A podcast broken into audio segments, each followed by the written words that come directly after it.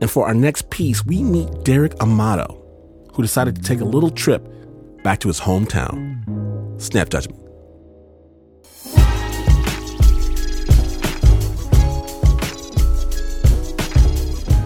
In 2006, I went to visit my mother in the Midwest right before my 40th birthday, and I got together with a couple high school friends for a barbecue, and and we were at the swimming pool in the apartment complex.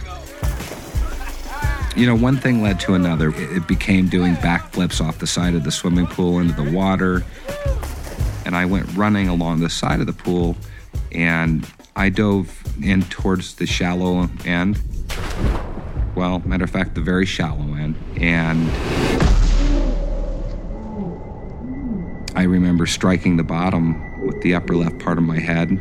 It was just this enormous bang. It was as if someone just stuck two, you know, sticks of dynamite in my ears and my, my head exploded.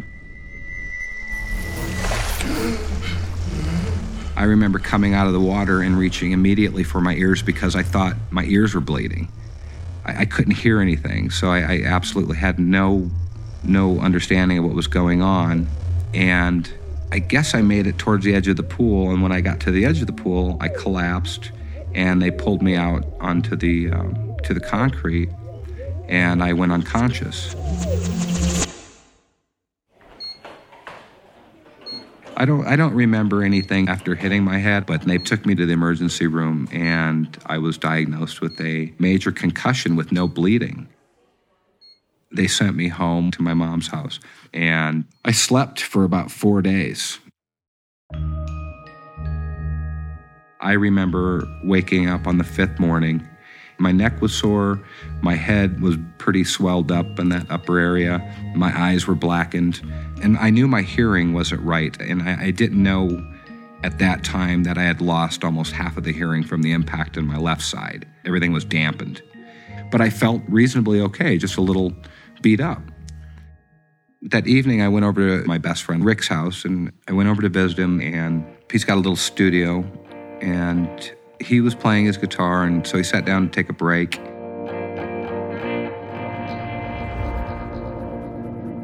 And I had this incredibly strange, bizarre feeling that I simply needed to go sit down at that little keyboard he had up there.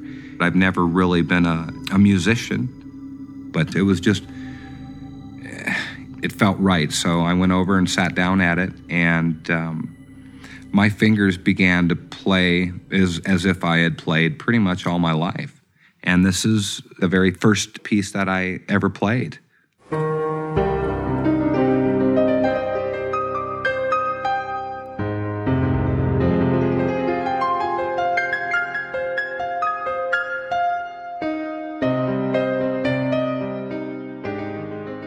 And Rick looked at me and I looked at him and I didn't know what to say. I was freaked out. It's what are you supposed to think when you all of a sudden sit down at a piano and you've never touched one, and your hands are moving at a at a rapid pace and doing things that you've never, never even tried.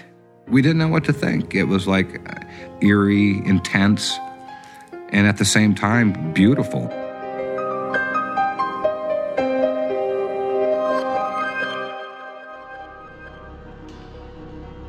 I wasn't sure how to really explain it to my mom. I didn't know how to where to start.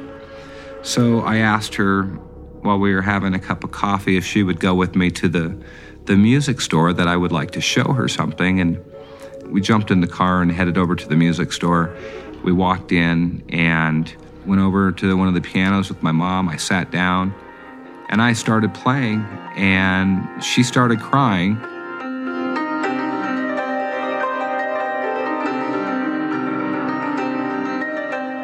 And then the salesman come over and said, "How long have you been playing?" And I said, "Well, about 5 hours." And of course, he gave me the strangest look like a, like I was pulling his chain and my mom sat there crying. I, I I played for maybe 10, 20 minutes for her. We got up and got in the car and it was a very quiet drive back to the house. A week week or two goes by And I, I reached out to Dr. Daryl Treffert, whom was the advisor for the film Rain Man. I was diagnosed with um, acquired musical savant syndrome, which is immediate musical genius or immediate ability. My mind basically creates a pattern of black and white squares that almost go in like a ticker tape in a circle. So these black and white squares are my brain's musical notation. For some reason, those black and white squares tell my hands where to go.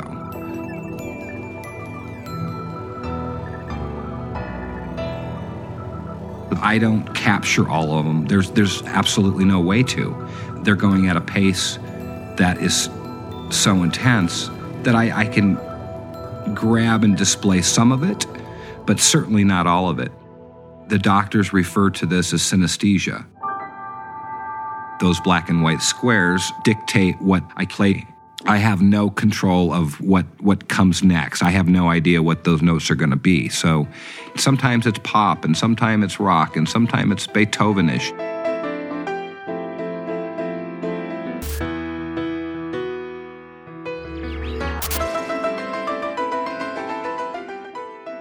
From my understanding, there's about 30 acquired savants on the planet, and I am the only one to be an acquired musical savant from a brain injury.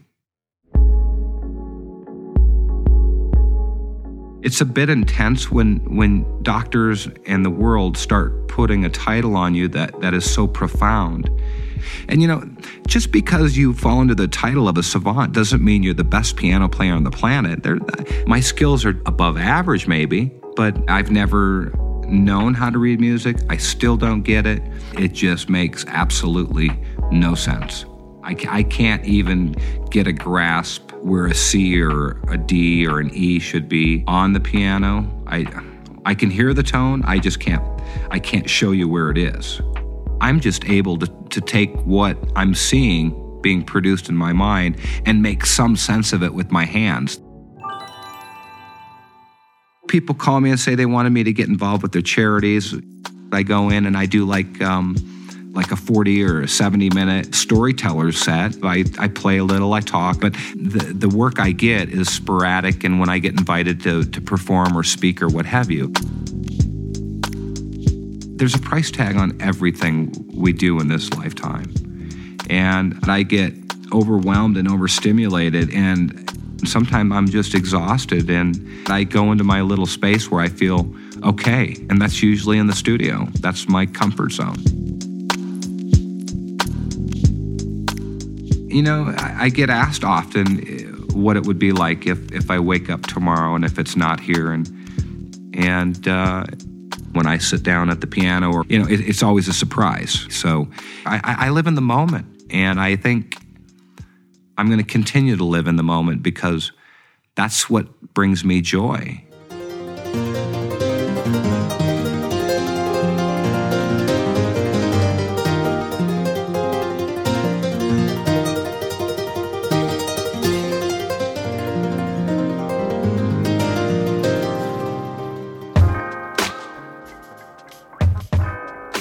Yes, that happened. Big thanks to Derek for sharing his story. But snappers, please, please, please, please, please, please, please do not try to reproduce this effect at home. You cannot. Some of the music for that story, including the song you just heard, was played by Derek Amato himself. If you want to hear more of Derek's music, we'll have links on our website, snapjudgment.org. Spectacular sound design for that story was by Snap Judgment's Pat Mesiti Miller. It was produced by Pat and Anna Sussman.